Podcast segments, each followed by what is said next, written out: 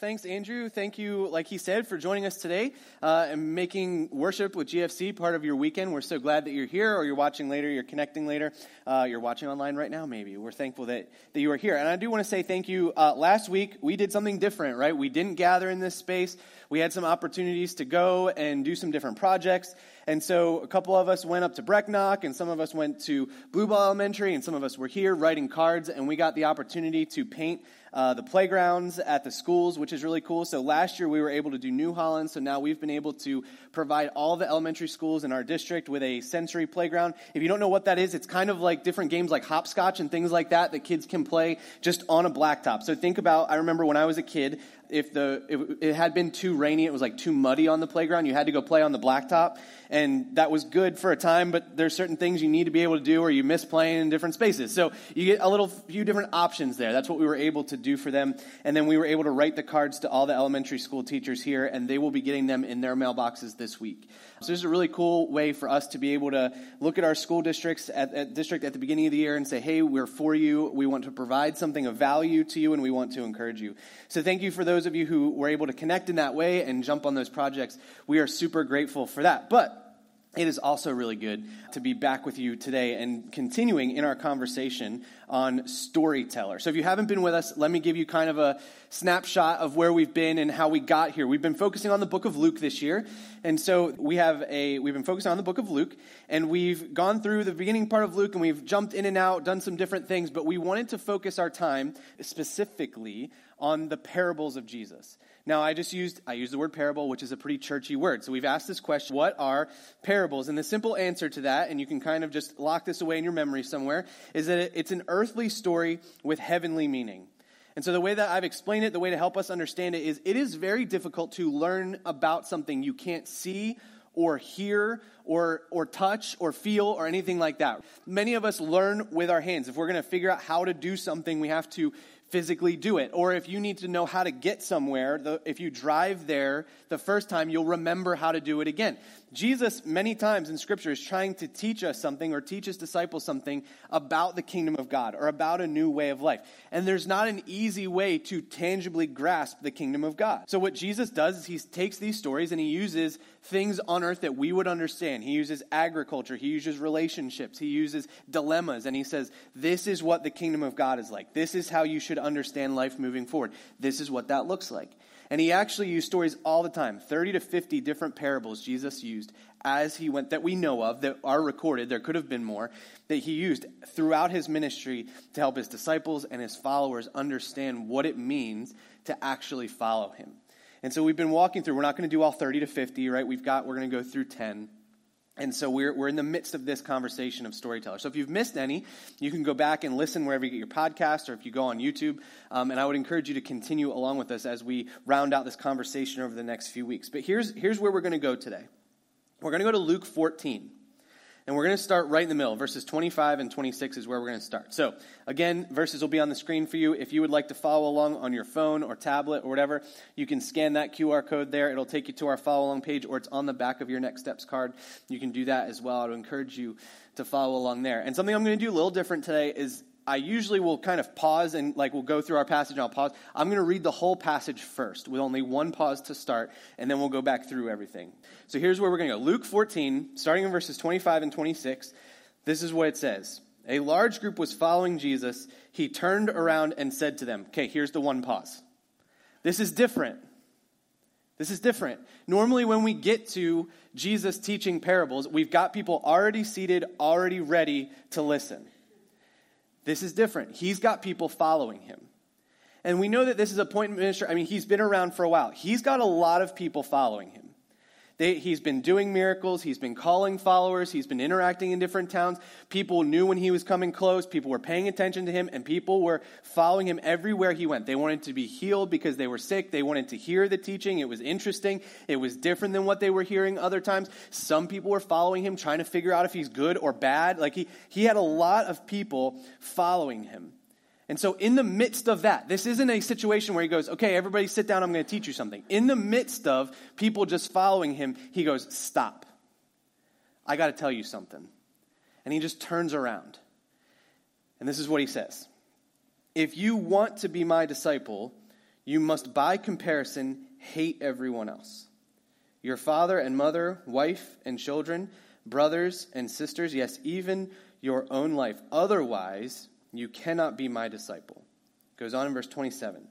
And if you do not carry your own cross and follow me, you cannot be my disciple. Verse 28. But don't begin until you count the cost. For who would begin construction of a building without first calculating the cost to see if there is enough money to finish it? 29 and 30. Otherwise, you might complete, complete only the foundation before running out of money. And then everyone would laugh at you. They would say, There's the person who started that building and couldn't afford to finish it. Verse 31. Or what king would go to war against another king without first sitting down with his counselors and discussing whether his army of 10,000 could defeat the 20,000 soldiers marching against him? And if he can't, he will send a delegation to discuss terms of peace while the enemy is still far away. Verse 33 So you cannot become my disciple without giving up everything you own. 34 35. Salt is good for seasoning, but if it loses its flavor, how do you make it salty again? Flavorless salt is good neither for the soil nor for the manure pile. It is thrown away. Anyone who has ears to hear should listen and understand. So you get this, right? He, he stops and he says, if you want to follow, and he makes some pretty bold statements we're going to go through, but he says, you got to think about what you're doing. You think this is fun. You're following me. I give you snacks sometimes when there's no food, right? I heal people that have had, been sick for a long time. I tell good stories. I tell good, I have teaching that you like to hear. I have teaching that some of you don't like to hear. But he like, he's like, I do a lot of things and you're interested right now. He goes, you need to stop and think about whether you're still going to be interested later. Hey, this isn't how it's going to be forever. And the place that he was eventually going to go, which he alludes to in this conversation, he goes, You're not going to want to follow me there. And he knows, obviously, as we know on this side of this conversation, that he wasn't always going to be around. It wasn't as though the people that are following him are simply going to be able to live out the rest of their days following him. They had to understand things were going to change, they were going to be different. And he stops them now and he says, Listen, you need to think about what you're doing. Because what you're doing is not going to be the same today as it, w- as it will be forever. It's going to be different. And so he goes to these four things. I'm going to lay out the four things, and then again, we'll go back through and, and list them out. He says, first of all, you have to hate your family. Second of all, you have to bear your cross. Third of all, you have to count the cost. And fourth, you have to give up your stuff. So let's go back and go one by one and say, okay, what does this mean? Because if you're listening to this for the first time, you're not a follower of Jesus, I just said hate your family. And you're already thinking, maybe I just shouldn't listen to this guy. This is not sounding like a good conversation. So let's go back to verse 26 and start at the beginning, okay? Says, if you want to be my disciple, you must, by comparison, important part of that conversation, by comparison, hate everyone else.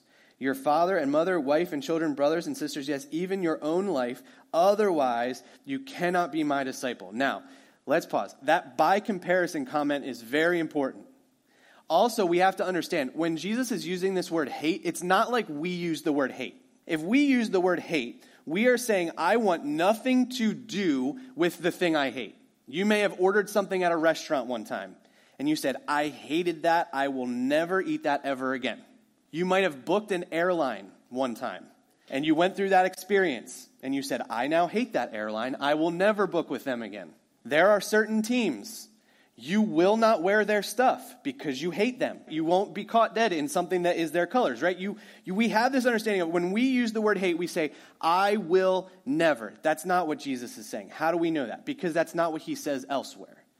One of the Ten Commandments, honor your father and mother. It doesn't say hate your father and mother, right? So we understand. We look at the whole of Scripture. He's not saying that we literally have nothing to do with our family anymore. But what he is saying is, by comparison, Jesus is up here Everything else is here.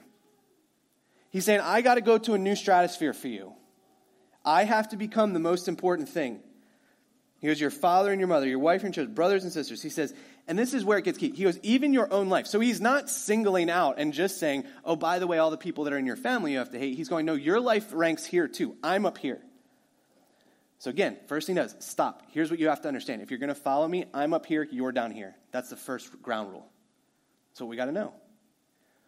Now, why would Jesus start there? Why would that be the place where he starts to have this conversation? We get, okay, cost of discipleship, first thing is hate your family. Here's why. There's two things, I think. First of all, family can become an idol. It can. We don't think about it that way a lot, but family can become an idol. I've known people, and I will, I'm sure I will continue to know people that, and have conversation with people. But I went to school with guys that were going into ministry. Their family would look at them and go, Why are you doing that? You're, you're so good at math. Why don't you go be an engineer? You're so good at this. Why don't you go do that? Why would you go into ministry? I knew people that looked at me when I, not my family, my family was all on board with it, everyone close to me, but I had friends, parents, who would say to me, Are you sure that's what you want to do? Now, some of it, maybe they were kind of having this conversation like Jesus having, Are you sure that's what you, but like it was the conversation of, Are you really, that's really what you want to do? There's times where we crave and need the, the approval of our parents. It's what we were built to receive. And when our parents look at us and they say, I want nothing to do with what you're doing with your life, that's a, that's a deep blow. There's a speaker that comes to Momentum every once in a while. His name's Afshin Ziafat. And he grew up, he was from the Middle East, but he came to Texas, and that's where he grew up. And he grew up Muslim. And then in, I think it was like second or third grade, he had a teacher that gave him a Bible, and he started to read. And as a high school student, he actually became a follower of Jesus. And his dad said, I have no son anymore. Now, his dad was Muslim. He said, If you're not Muslim, you're not going to be my son. We would look at that in some ways and say, Well, that's their problem. That's wrong for that. But this happens not just with Muslim families, but with anybody who just doesn't understand what it is to follow Jesus. I, am sure if we went around, there are people with family members in here that you've had that conversation and you've had to decide am I going to choose what's right and follow Jesus, or am I going to be okay with my siblings? Or am I going to be okay with my parents?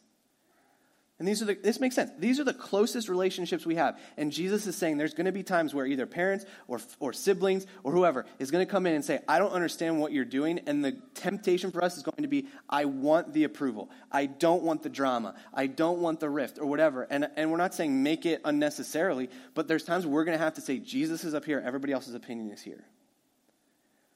And when we choose it, if we choose what our family says over what Jesus says, we're making them an idol, right? We're, we're deciding to to appeal to them rather than to Jesus. So we've got to think about it. But here's, here's the other side of that coin, because that can get taken too far. The other side of that coin is this that Jesus won't call us to something that harms our family.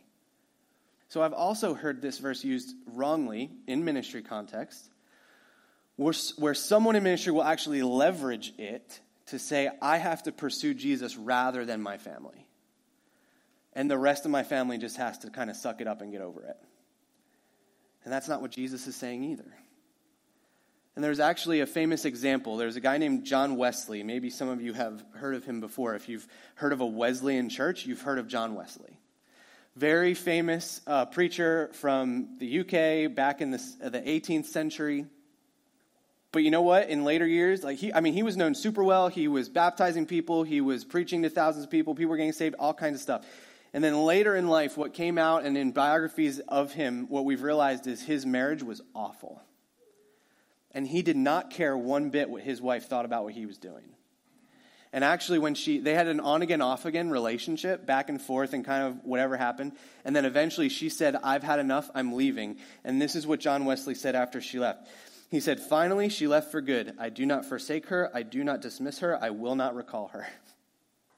He said, I'm going to choose to pursue Jesus at, and leave my family in the dust. So when Jesus says hate your family, we have to understand. He's not saying hate like we understand it and we're never going to have anything to do with them again, but he is saying Jesus has to come up here. But here's what we know from Paul, right? When we are pursuing Jesus up here and everybody else falls here, we love our family as though we're loving Jesus. And there's this circular conversation happens where we go, I'm going to follow Jesus. That means I love everyone else in my family as Jesus. But sometimes that means in difficult situations, when my parents don't approve of my pursuits of Jesus, or my siblings don't get it, or my extended family doesn't get it, I have to choose Him rather than choosing them. And I cannot allow my family to become an idol. And so Jesus sets the bar with the first thing and says, If you're following me, I'm up here. Everybody else is down here. He goes on in verse 27. He says, If you do not carry your own cross and follow me, you cannot be my disciple. So, second thing, right? We've got to, just to recap hate your family, bear your cross. Now, this is interesting because when we read this, we already know the end of the story. We already know Jesus is going to go to the cross. That is not a surprise to us. It was for them. They hear the word cross and they think, oh, right, what the Romans are doing to people that I know, or those criminals I see on the side of the road, they're being crucified. Like, they're, they've seen this. This is, not, this is not strange. And when he says, bear your cross, like they've seen people have to carry their cross to their own death. And Jesus says, if you don't carry your cross, then you can't be my disciple. The word, I, like, I don't want to gloss over this. It's you cannot. Not you're not a good one. You cannot. And when someone was bearing a cross in this context, they were carrying their own death sentence. So let me put this a different way, just so it sinks in. Jesus is saying if you don't pick up your own death sentence for my sake, you can't follow me. He's really trying to weed people out, isn't he? So he says, you, you have to bear your cross. You have to know what this means. You have to understand this is picking up your death sentence. And here's what I want us to get about this every follower of Jesus will bear a cross, but not everyone's will be the same. Now, there's some similarities. We all have to pursue Jesus. We all have the calling to make disciples. We all have that calling to follow him in the ways that he says follow. But some of us are going to bear different weights. Some of us, our parents are going to look at us and say, Why are you following this Jesus? It makes no sense. Some of us are going to grow up in families where all of our family already knows Jesus and they rally around and they're all for it.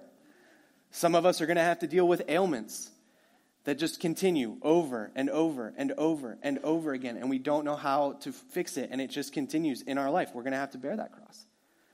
Some of us bear a cross of just anxiety and depression. Like, it, there's different things that we're all going to have to deal with, and it would be easier to look at God and say, I want nothing to do with this anymore. But Jesus says, this life's not going to be easy.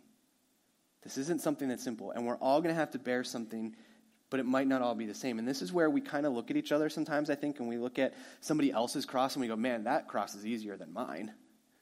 Why do they only have that one and I have this one, right? And, and so we get we can get stuck in this like comparison of life is easier for them or it's different for them or they're better off or whatever. God doesn't like me more than he doesn't like or something weird, right? We we get stuck in the space of that seems better to me than mine. But in the end it's it's all the same. It's just people who have different things that they deal with. And so he says, You've got to bear your cross, or you cannot be my disciple. Going on in verse back to verse 28, it says, But don't begin until you count the cost. For who would begin construction of a building without first calculating the cost to see if there's enough money to finish it? Verse 29 and 30. Otherwise, you might complete only the foundation before running out of money, and then everyone would laugh at you they would say, There's the person who started that building and couldn't afford to finish it. Verse 31 Or what king would go to war against another king without first sitting down with his counselors to discuss whether his army of 10,000 could defeat the 20,000 yeah, 20, soldiers marching against him? So, ready for the recap? Hate your family, bear your cross, count your cost. This is so important. Jesus says that this is going to cost you something. This isn't just live on my coattails for a while. I'm going to give you snacks. I'm going to heal you when you're sick, and we're just going to ride off into the sunset after I take down Rome. Like this is not the idea of, of what being a follower of Jesus is. He says it's going to cost you. I'm not sure I understand. Thanks, Siri. It's going to cost you. Every once, this happens when I practice too. Every once in a while, I say something, I guess, that sounds like this, and then all of a sudden she starts recording everything, and then she's like, I'm confused. Yeah, because just listen to my teaching instead of talk to me. Okay, so, because it's going to cost you something. This isn't simple. This isn't going to cost you nothing. You should literally sit down. He says, literally sit down. Think about what this is going to cost you. Think about it. Write up the receipt. Go, if I'm going to follow Jesus, this is what it has to look like. Listen, we have not done a good job of this. And when I say we, I mean pastors. We have not done a good job of this historically. We will get to moments in services where things feel good, and we'll get to like youth events and things like that, camps and all that, retreats and whatever. And we, at that moment of like everything's been culminating, we figure it out, we go, Do you want Jesus? All you have to do is this. And it's true. We're going to get there. It's true. All you have to do is accept Jesus to get eternal life. But Jesus was the one to turn around and say, You better think about what you're doing before you do it. It's heavy. And the reason I say we've done a poor job of it is because people will, I'm not picking on any certain person, but I'm just saying, people will just have a conversation where someone raised a hand, count that hand, and then send out an email and go, look how many people accepted Jesus. And then we never have any follow up or understand what's that going to cost you. What does being a disciple mean? And I'll just be honest, as a pastor, that's hard. Like, it's hard to, like, with, at some point you have to lean into the Holy Spirit and go, what's he doing in their life? All that stuff. But we have to have this conversation.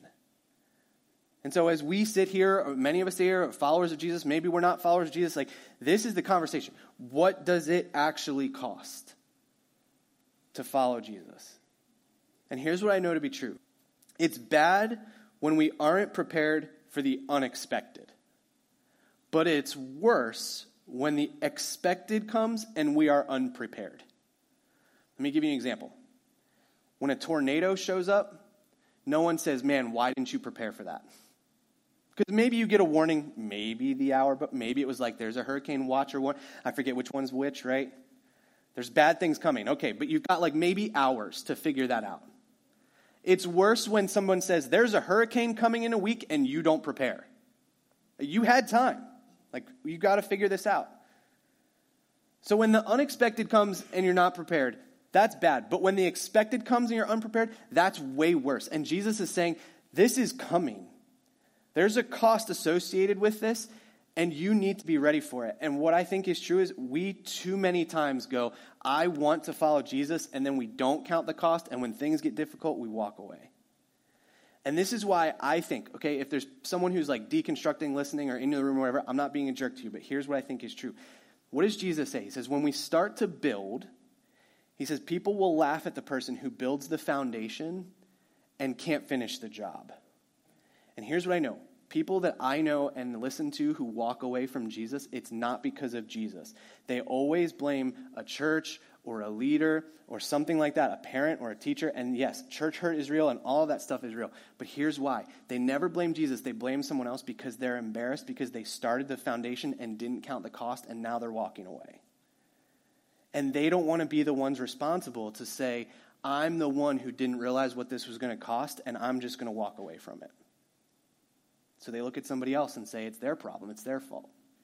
Because they don't want to be the one who's laughed at with being left with a foundation and, and then deciding not to follow Jesus anymore. So Jesus says, you, you got to think about what this receipt's going to look like before you take it on. And don't, don't think that you can chase after me and ride my coattails if you're not ready for that cost to come down. I was reading a book last week. It was a, it was a book about financials, but there was a bunch of different ideas in it.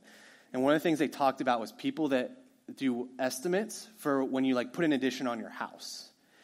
And so, you know, like you see somebody in your neighborhood or something, and all of a sudden one day they've got construction workers out there. What do you want to know? You want to be nosy. You want to go over and knock on the door. What do you haven't done, right? The conversation, like, oh, we're having this addition put on, we've got this going on, we're fixing up this bathroom or whatever. And maybe you start to have conversation about what they quoted or how much it costs or whatever. And in this book, there was a quote from a Harvard professor that did a study on people and their estimates of how much things are going to cost. And this is what he found out. He said, when it comes to friends' home renovation projects, most people estimate the cost will run 25 to 50% over budget. He says, when it comes to our projects, however, they will be completed on time and near the projected costs. So when, when the, the tendency was, when I look at somebody else and they go, oh, yeah, they said it's going to take three months and it's going to cost 10 grand, they think, oh, no, no, this is going to take six months and cost 15 grand. They're never going to be able to do it in that amount of time. But if it's your project, it's like, oh, no, no. They're going to be right on time and not go a penny over budget. Question is, do we do the same thing with following Jesus? We look at other people and we go, man, if they're really going to follow Jesus, they need to give up that habit, or they need to do this differently, or they need to show up there differently. But we look at our own lives and go, I'm pretty well on the path already. I don't really have to worry about anything. I don't really have to get into what I need to give up or what it's going to cost me. They have a lot more work to do than I do. I think we've all been there. Yes, this is about home renovations, but I think the attitude is the same. We think this way about what it's going to cost us. Here's the last thing he says of the four things. Verse 33 says, So you cannot become my disciple without giving up everything you own. So he says, hate your family, bear your cross, count your costs, give up your stuff. Now, is Jesus saying, go home, sell all your stuff, and give it all away, and give all the money to whoever? No, it's not the answer. We still need the things we have.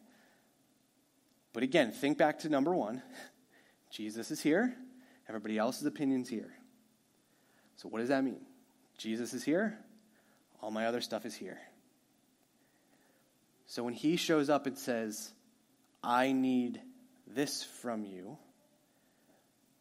what does that mean to you? There are certain things that Jesus might show up and say, You can't do X anymore. And we'd be like, All right, I was kind of done with that anyway. There's other things Jesus might show up and say, I need you to stop doing that. You're like, No, no, no, no, no, no, no. That's me. Like, that's part of who I am. I can't, I can't give that up. You know, I, I would say it this way, and I'll kind of explain what I mean. Something we already counted as a loss doesn't hurt so bad when it's gone. So I've been in a lot of situations where I've been on a lot of teams or I've coached a lot of teams, and there are games you go into and you kind of just talk to yourself beforehand and you're like, we're probably going to lose this one. Now, when I'm a coach, I never say that to my players. When I'm a coach, I'm like, anybody can win any day, let's go get them. But in the back of my brain, I'm like, I just hope we don't get killed. That's kind of where I'm at. Why? Because I'm protecting myself, whether I'm a player or a coach in that situation, where I'm like, okay, if we lose, it's not that big a deal. I already thought we were going to lose, kind of expected it. It just happens. Product of being a Philadelphia sports fan. It just happens. We just expect it. But then if we win, it's like, that was amazing, right? Never thought we'd win that game. That was incredible. But we think about it and we kind of gauge ourselves and we go, okay, I lost that. I'm not heartbroken because I didn't think we were going to. Anyway, here's a different example. I've, I've not done this, but I've heard of other people doing this where like the Powerball gets up to like, I don't know, $6 billion. And people at work will start to like pool and be like, hey, let's just all buy a ticket. And then if we win, we'll all split it.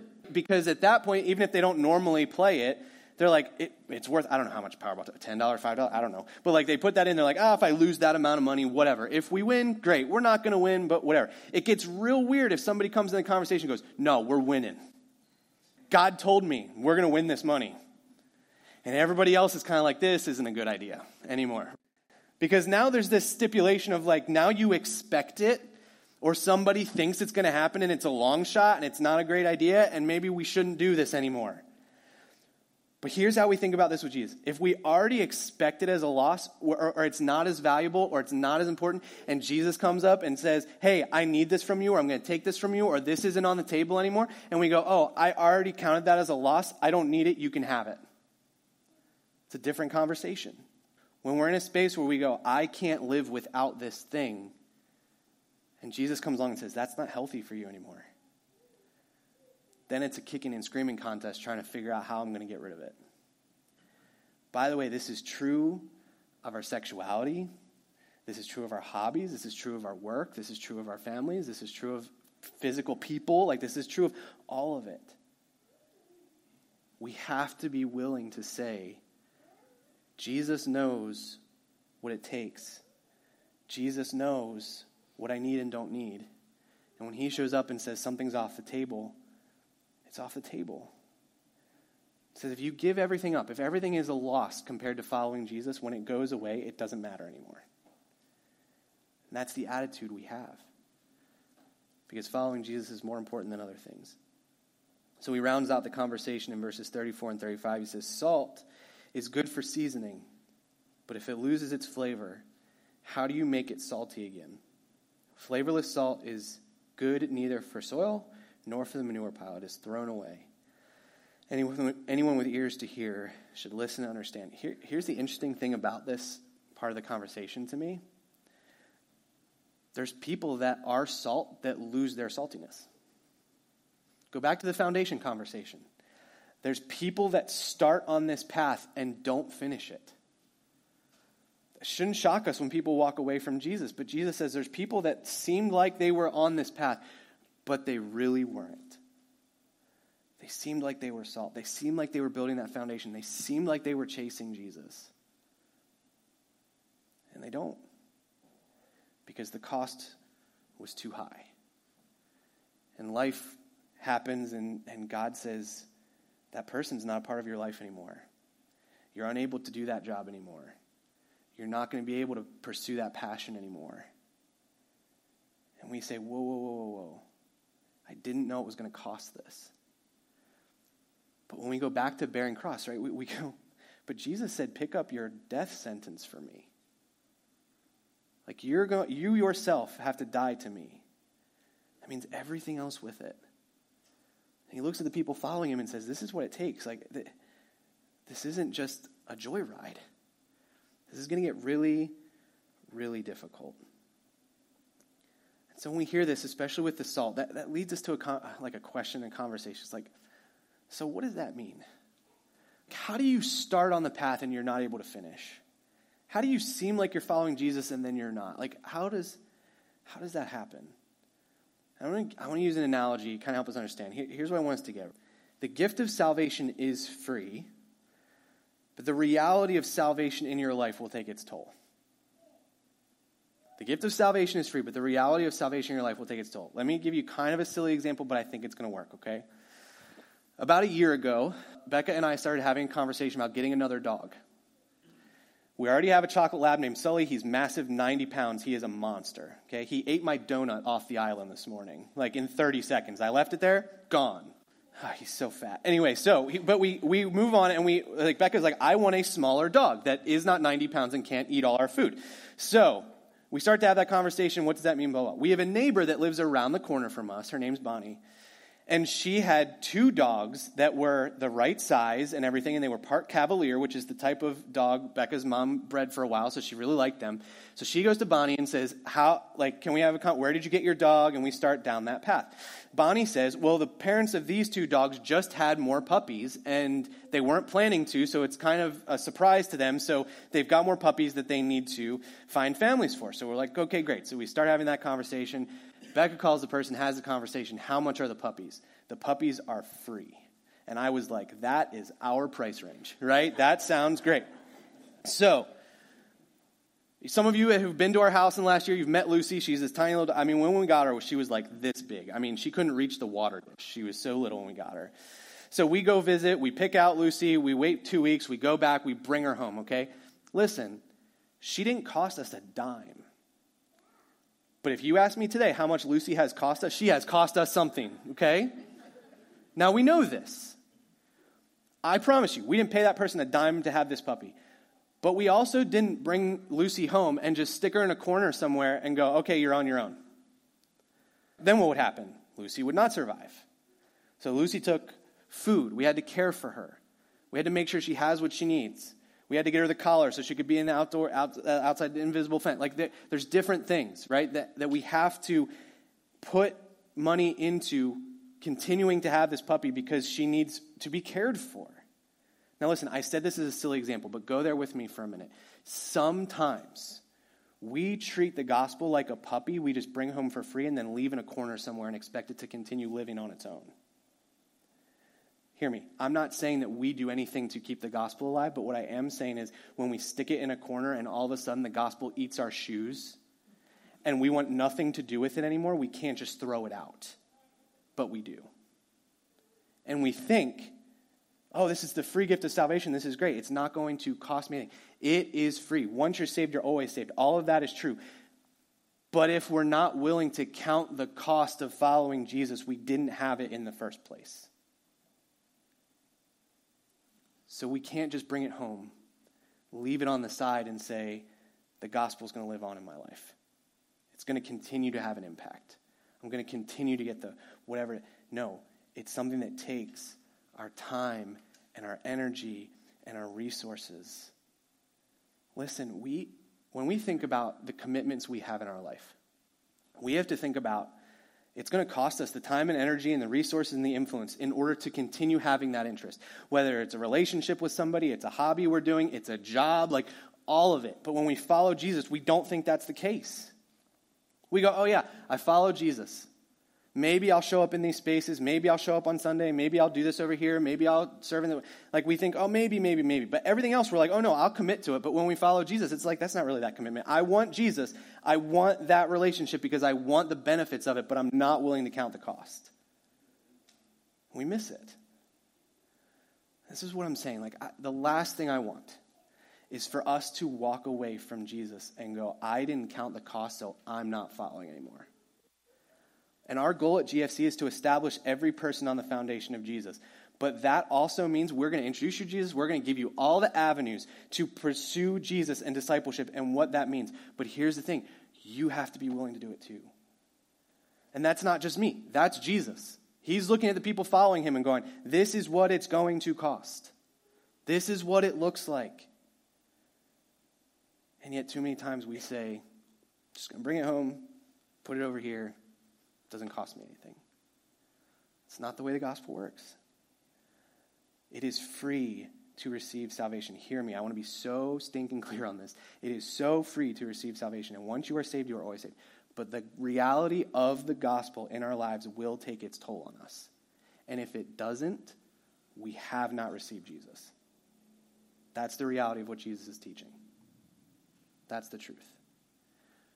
But here's the really good thing Matthew 16, verses 28 to 29 says this Jesus replied, I assure you that when the world is made new, everyone who has given up houses, or brothers, or sisters, or father, or mother, or children, or property, for my sake, will receive a hundred times as much in return and will inherit eternal life. Direct correlation from that verse to the verses we just talked about, isn't it? Talks about family, talks about property, talks about children. I mean, it's, it's everything we just talked about. And notice what he says "We'll receive a hundred times as much in return and eternal life. He says, when you give stuff up for me, he doesn't say, and it's just gone forever, done.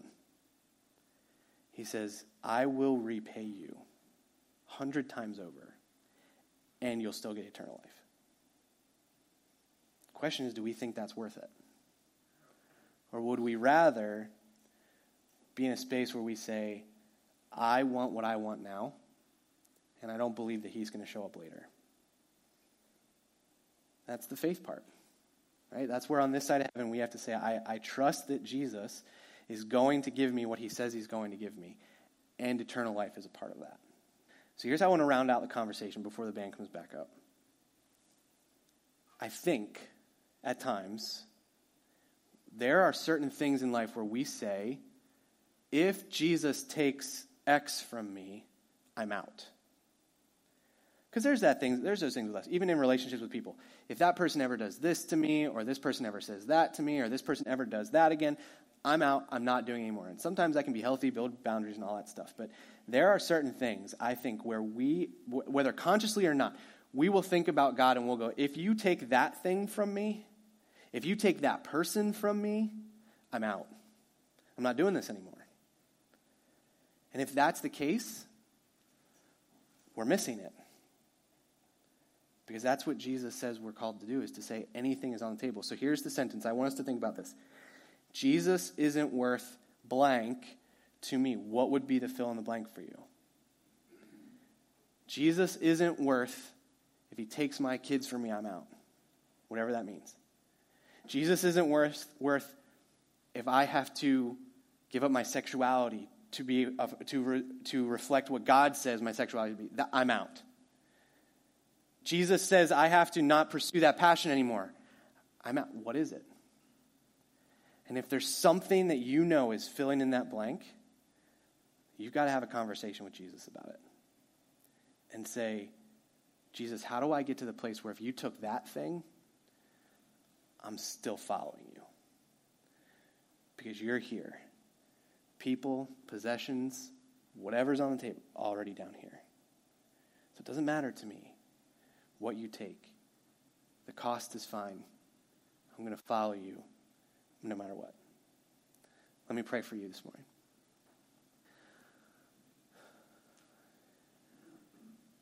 Jesus, I, I'm grateful, even though this teaching is difficult, that it is so uh, abundantly clear. It's hard for us to understand when we maybe raise our hand as a six year old what it's going to mean to follow you. We don't know how to count the cost really in those moments, and yet you say, with a childlike faith, we can follow you. But as life goes on, we, we step into arenas and situations and things where the cost becomes abundantly clear. And God, I, I pray that as we process this, we would understand that following you has a cost to it. it. It's not as simple as just riding your coattails and getting all the benefits of knowing you, and, and there's no impact on our days. And God, I pray if there are those of us who, who know something that's in this blank, that we would say, if, if you took this from us, we're out. God, I pray that you would soften our hearts in that. And, and sometimes it's a dangerous feeling to say, God, you can have everything because we're terrified that that's what you'll actually take. But I pray that Matthew's words would sink in deep. When he recorded, you are saying, You will repay us for the things we give up, and we will inherit eternal life.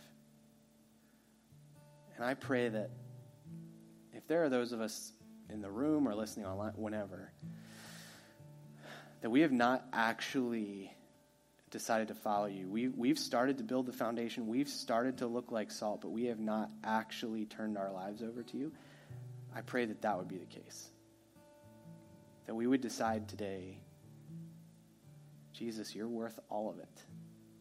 And I've counted the cost. And I'm going to pursue you no matter what. And God, if there is that person here that goes, I have not counted the cost and I need to, and I need to actually make that decision now, I want to give them the opportunity to make that decision. So if that's you, you're here in the room, you're listening online, wherever you are, and after this conversation, you've just gone, you know, I didn't really count the cost. I didn't really decide to follow Jesus. I just wanted all the benefits. But I want to decide to actually follow him today after counting the cost. Would you just repeat this prayer silently after me? Jesus, I know what it's going to cost. I believe that you died in my place, that you rose again, and that if I trust you, I'll have the eternal life you promise. And no matter what, no matter what it costs, I'm going to follow you for the rest of my life. If you prayed that for the first time or the first time and you meant it, it's yours. But guess what? It's going to cost you. And we would love to be a part of counting that cost with you, alongside of you, understanding what it means to be a disciple of Jesus. God, I pray that you would just renew a sense of understanding in us of what that costs, and we would be willing to pay it. In Jesus' name, amen.